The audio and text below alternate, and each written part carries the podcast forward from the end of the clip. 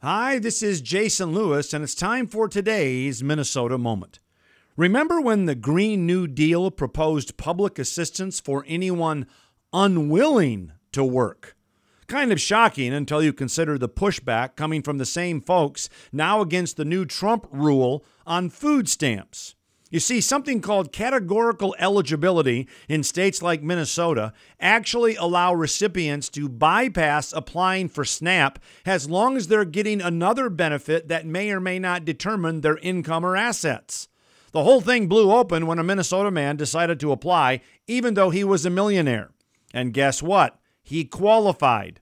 The food stamp apologists weren't mad at the system, however, they were mad at the citizen who embarrassed them.